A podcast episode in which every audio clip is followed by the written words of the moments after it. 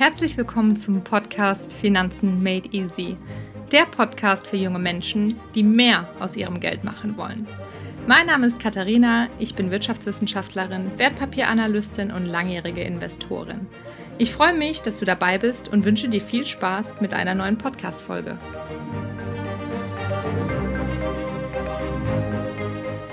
Ja, hallo und herzlich willkommen zu einer neuen Podcast-Folge. Ich freue mich sehr, dass du heute wieder mit eingeschaltet hast. Vielleicht bist du auch das erste Mal dabei.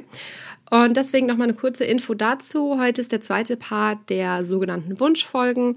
Ich habe euch darüber abstimmen lassen, über die Frage, wollt ihr zuerst die Grundlagen erklärt haben oder eine Podcast-Folge zu der Frage, so investiere ich. Beliebt war natürlich das Thema, so investiere ich. Grundlagen waren auch beliebt. Deswegen habe ich mich dann entschieden, ja letzte Woche die Grundlagen zu erklären, bevor es, bevor es heute ans Eingemachte geht. Und ich euch erzähle, wie ich angefangen habe, wie mein Portfolio heute aussieht und wie ich aktuell einfach investiere. Deswegen, wenn du noch in Anführungszeichen Anfänger bist, dann hör auf jeden Fall in meine letzte Folge rein, weil da werde ich das Thema aktives, passives Management, Aktien, Dividenden, da erkläre ich das einfach nochmal und das brauchst du schon ein kleines, also ein grundlegendes Verständnis, um wirklich die Folge jetzt zu verstehen. Ja, genug jetzt der Vorrede hier. Dann lasst uns mal loslegen und ich wünsche euch viel Spaß bei dieser Podcast-Folge. Ja, starten wir mit der Frage, wie habe ich überhaupt angefangen? Vielleicht kennst du ja schon ein bisschen Informationen zu mir. Es gibt auch eine Podcast-Folge zu meinem Lebensweg quasi oder auf meiner Website findest du auch ein paar Informationen. Und zwar war es so, dass ich schon mit 18 angefangen habe zu investieren. Also ich bin jetzt 26, also da bin ich schon gute acht Jahre auf jeden Fall dabei und da sammelt man natürlich einiges an Erfahrung. Also es war dann so, dass ich generell mit dem Thema aufgewachsen bin, Aktien, Kapitalanlagen. Mein Vater war an der Börse und so sind die Begriffe mir natürlich relativ geläufig gewesen. Ich konnte mir zwar lange nichts darunter vorstellen. Und dann habe ich aber einfach selbst angefangen, mich darüber zu informieren, mehr mit meinem Vater auszutauschen und dann schlussendlich auch die ersten Aktien zu kaufen. Ich habe angefangen, die Aktien von großen Unternehmen zu kaufen, also Klassiker wie Disney, Pepsi. Dann waren auch noch Shell dabei, BP. Dann war noch, ich glaube, Boeing. Also die ganz großen, Nestle war noch dabei. Also die ganz großen Unternehmen, da habe ich mich dann dran gemacht, immer kleine Investitionen zu starten. Und so einfach mal wirklich Learning by Doing, das ganze Konzept zu verstehen, weil am Anfang konnte ich mir da auch noch nicht allzu viel drunter vorstellen. Unter dem Thema Rendite, wie das überhaupt funktionieren soll, mit Dividenden und das war alles schon relativ abstrakt noch für mich. Und deswegen sage ich euch Leute, es ist wirklich Learning by Doing und ihr müsst es einfach machen und am Ende, wie in jedem Lernprozess, ist es ja so, dass sich das Ganze zusammenfügt. Glücklicherweise war es dann ja auch so, dass ich dann fast parallel zum Investieren habe ich angefangen, BWL zu studieren an der Uni.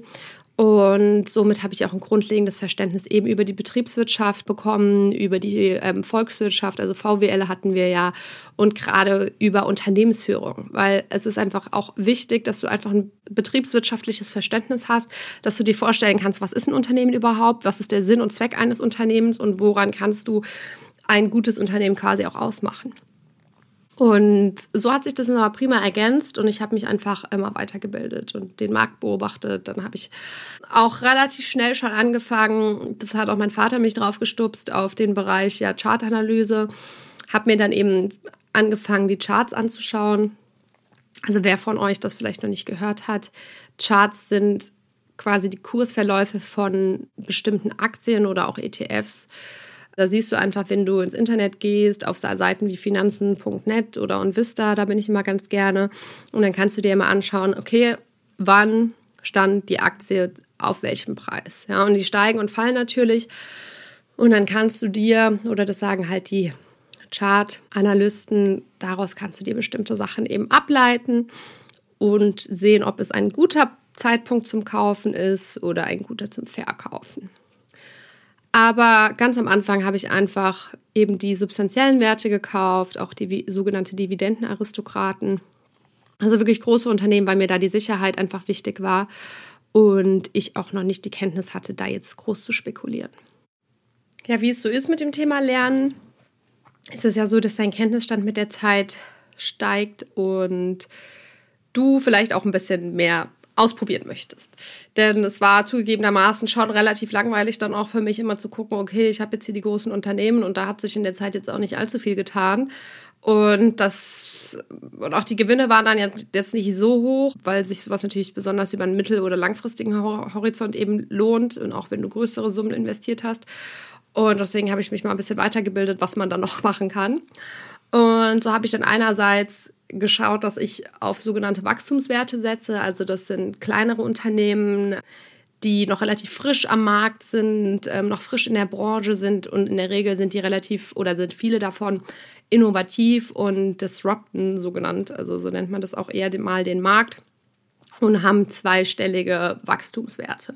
Also da kann es dann wirklich entsprechend auch abgehen und das war dann für mich auch wirklich spannend, gerade weil ich ja dann auch dazu gekommen bin, mehr die Analyse von Einzelaktien eben zu lernen und heranzunehmen. Und so habe ich mir dann einfach die Charts angeschaut.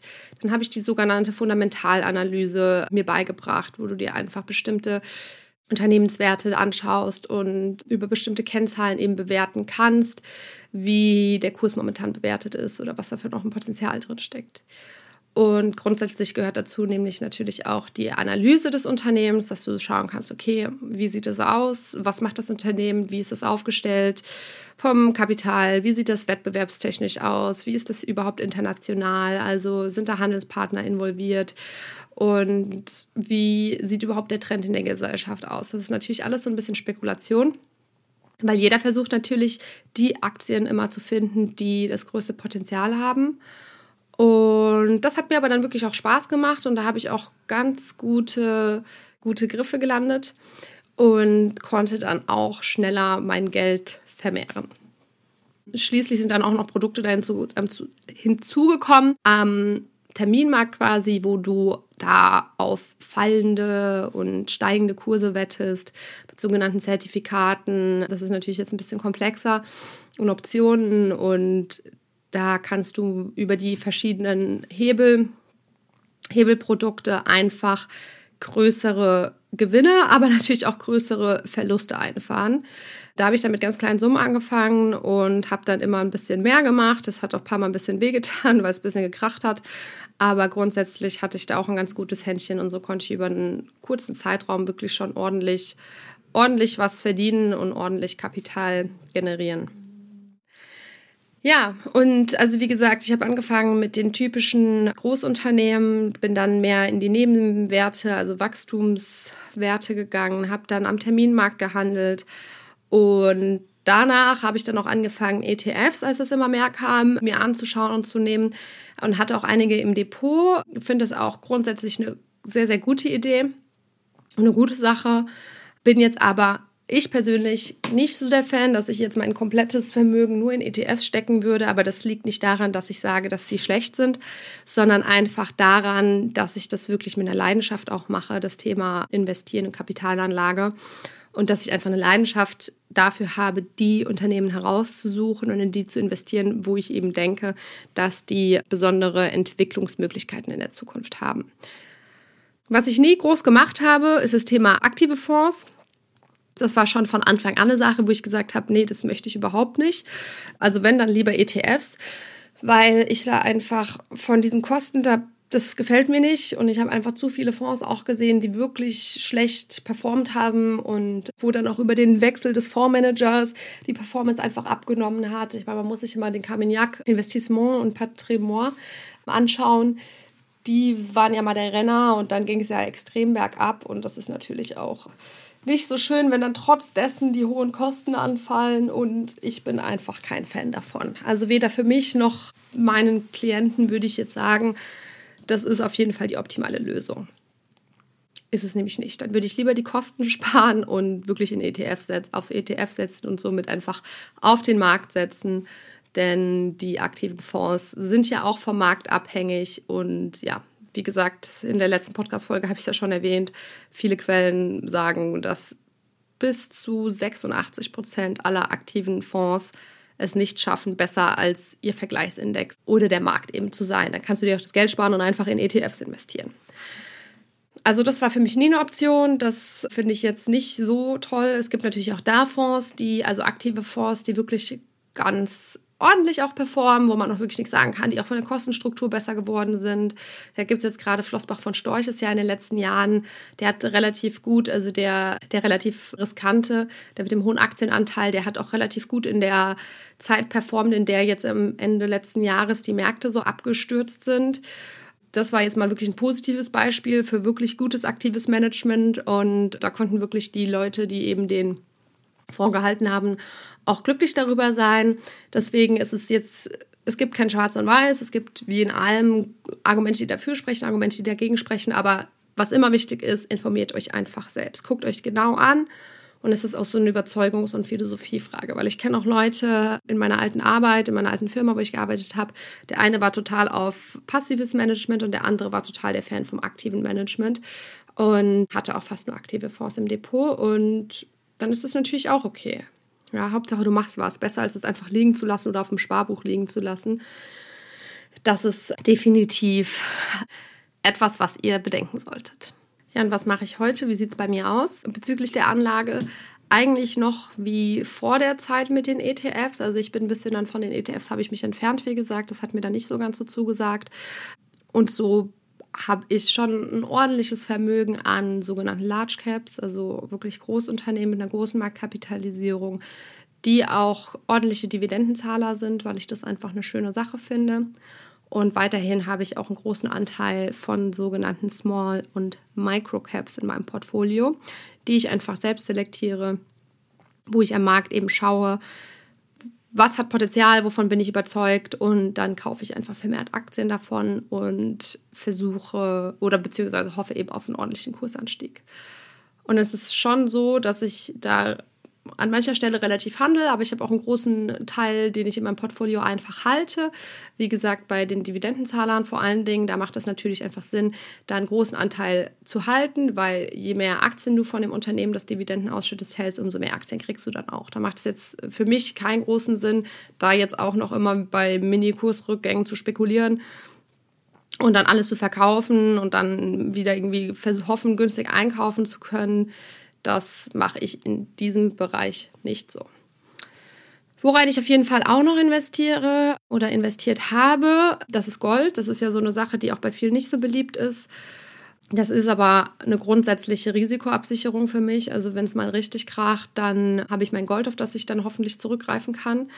Es ist nämlich so, dass man beim, beim Gold ja keine richtige Rendite hat. Man sagt, die Rendite ist quasi die Versicherungsprämie oder die fehlende Rendite ist die Versicherungsprämie. Also wie bei einer Versicherung, da zahlst du ja auch für einen Schutz sozusagen und beim Gold ist es eben genauso, weil für die schlechten Zeiten ist es dann ja hoffentlich so, dass wenn die Aktienkurse fallen, dass der Goldpreis steigt und du dann natürlich im besten Fall das Gold auch verkaufen kannst und dann damit die Aktien zu den gefallenen Kursen kaufen kannst. Das ist natürlich der Traum und der Wunsch von jedem. Und deswegen halte ich auch in der letzten Zeit vermehrt liquide Mittel, weil auch ich eben nach guten Kaufmöglichkeiten Ausschau halte oder auch gerne noch bestimmte Positionen ausbauen möchte, aber an vielerlei Stellen ist mir das einfach momentan zu teuer. Und ich rechne auch damit, dass es früher oder später einen größeren Kursrückgang gibt generell in der Weltwirtschaft, generell an der Börse. Und dann profitiert man natürlich viel davon, wenn man liquide Mittel zur Verfügung hat, um dann eben günstiger einzukaufen. Aber auch hier ist natürlich immer die Frage, mich fragen auch viele Leute, was glaubst du, gibt es bald einen Crash, geht es bald zurück, soll ich jetzt überhaupt noch investieren? Leute, das ist das, worum sich jeder Gedanken macht. Das ist das, was eigentlich unmöglich, es ist nicht nur eigentlich, aber es ist unmöglich vorauszusagen. Es gibt einfach ganz viele zwielichtige Leute auch am Markt, die jedes Jahr rumschreien, es, dieses Jahr gibt es den Crash. Und die letzten Jahre gab es aber dann plötzlich nicht den Crash und irgendwann ist halt immer mal, hatte halt immer mal einer recht. Also nach dem Zufallsprinzip. Wenn ich jedes Jahr sage, es gibt einen Crash, dann irgendwann werde ich recht haben, weil es einen Crash gibt. Aber es macht einfach keinen Sinn, deswegen jetzt hier zu sitzen und zu sagen, ich investiere nicht, ich investiere nicht, ich habe Angst, dass es einen Crash gibt, ja und, und dann geht es jetzt noch drei Jahre hoch und dann verpasst du drei Jahre lang die Rendite. Also das ist einfach, das macht keinen Sinn. Deswegen musst du dir eine gute Anlagestrategie überlegen, die für alle Fälle auch gewappnet ist. Und in der Anlagestrategie innerhalb dieser kannst du natürlich auch Anpassungen machen, dass du eben mal sagst, ich, ich erhöhe die liquiden Mittel, ich erhöhe den Goldanteil, ich gehe mehr in defensive Unternehmen und gehe ein bisschen weg von, sagen wir mal, Automobilindustrie oder von Tech-Werten oder von was weiß ich, je nachdem eben. Aber einfach zu sagen, ich investiere nicht, ist der größte Fehler, den du machen kannst. Der größte Fehler. Weil wir wissen ja schon, das, was es wirklich ausmacht am das Investment wirklich so wertvoll macht, ist eben der Fakt, dass wenn du das Geld investierst und es erwirtschaftet eine Rendite für dich, also die 100 Euro sind am nächstes Jahr 120 wert, dann ist ja der große Effekt, dass dann wieder die Rendite, die dann hoffentlich das Jahr drauf anfällt, die kommt ja dann auf die 120 draufgeschlagen. Also das ist ja ähnlich wie der Zinseszinseffekt. Du kriegst natürlich keine Zinsen am Aktienmarkt, wie du das vielleicht noch von deinem Sparbuch kennst. Das gibt es natürlich nicht, aber Sinn und Zweck ist ja, dein Geld am Kapitalmarkt anzulegen, an der Börse, in Unternehmen, in Aktien, eben dass du eine Rendite erwirtschaftest und der Effekt ist also derselbe. Ich meine, der Zinseszinseffekt, den du hattest auf dem Sparbuch, ist ja derselbe, wie wenn du eine positive Entwicklung in deinem Depot hast und du lässt das Geld liegen, dann ist es ja dasselbe Prinzip. Das verstehen manche Leute nicht, aber es ist so. Und ja, also so viel dazu. Jetzt noch die Frage, ob ich in P2P investiere, habe ich auch mal gemacht. Bin ich persönlich jetzt nicht so der Fan von. Kann man natürlich machen zu einem bestimmten Teil in seinem Depot. Würde ich auf, ich würde auf jeden Fall nicht mein komplettes Geld oder meine kompletten Ersparnisse da reinstecken, sondern lieber das Geld nehmen und wirklich in ordentliche Unternehmen investieren. Das ist schon eine Sache, die mir eher zusagt. Und deswegen bin ich in diesem Bereich nicht so der große Fan von. Wie gesagt, ich stecke lieber mein Geld und meine Zeit in die Einzelaktienselektion und versuche spannende Unternehmen mit großem Wachstumspotenzial am Markt ausfindig zu machen. Jetzt noch der Bereich Krypto. Also was ist Krypto überhaupt? Das sind die künstlichen Währungen wie Bitcoin, IOTA, Ethereum. Ich weiß immer nicht, wie ich das aussprechen soll. Das finde ich in der Tat ein sehr, sehr, sehr spannender Bereich. Ich wünschte, ich hätte vor vielen Jahren mal ein paar Bitcoins gekauft, aber ich glaube, das wünscht sich jeder bei dem Preis, wo es heute steht. Ist ja unglaublich. Aber ich sehe da definitiv noch ein riesen Wachstumspotenzial. Aber für mich ist das auch, weil ich mir in dem Bereich eben nicht der Profi bin, schon eher die Richtung größere Spekulation. Und demnach habe ich auch nur einen kleineren Anteil meines Vermögens eben in diesen Bereich investiert. Ich wollte es einfach austesten. Es ist generell bei mir so, dass ich immer sage, okay, was kann ich verschmerzen? Ich möchte halt hier was lernen. Ich möchte schauen, wie sich das entwickelt. Ich möchte das verfolgen. Und dann investiere ich in den Bereich, aber eben auch nur so viel, wo ich halt sagen kann, okay, wenn es jetzt nach hinten losgegangen ist, dann reiße ich mir nicht innerlich einen Kopf ab oder ein Bein aus. Ja. Aber deswegen bin ich auch immer ein Fan davon oder mit den Leuten, mit denen ich zusammenarbeite, wenn die mich fragen, ja, soll ich ETFs, soll ich jetzt auch mal Einzelaktien machen oder was hältst du denn davon? Dann sage ich einfach nur, nimm ein bisschen Kapital zur Seite, das, was du verschmerzen kannst, das, was du vielleicht beim Feiern ausgeben würdest am Wochenende, wenn du mal nicht feiern gehst und kauf damit mal irgendwie eine Aktie, von der du, die du toll findest. Netflix, äh, Disney, irgendwas. Und schau einfach, was damit passiert. Da lernst du am meisten von. Aber wie gesagt, vorsichtig, immer nachdenken, nicht blind und auch nur mit dem Geld, wo du sagen kannst, das kannst du halt auch verschmerzen. Ja, dann Thema Immobilie. Also als ich dann mir immer mehr Vermögen aufgebaut habe, war es auch so, dass alle Leute immer gesagt haben, ja, was machst du denn da, Börse? Ich würde mir auf jeden Fall einfach ein Haus kaufen oder kauf dir eine Wohnung, das ist doch viel besser, das kannst du vermieten, da hast du richtig was. Ich meine, das sind ja diese ganzen typischen deutschen Vorurteile bezüglich Immobilien. Die Deutschen sind ja auch so jetzt überspitzt gesagt, keine Sau kauft Aktien, aber alle wollen irgendwie Immobilien. Aber so ist halt der Mensch, ne? Da kann er hingehen, kann er sich an die Wand stellen und kann das Haus anfassen und sagen, das ist meins. Ja.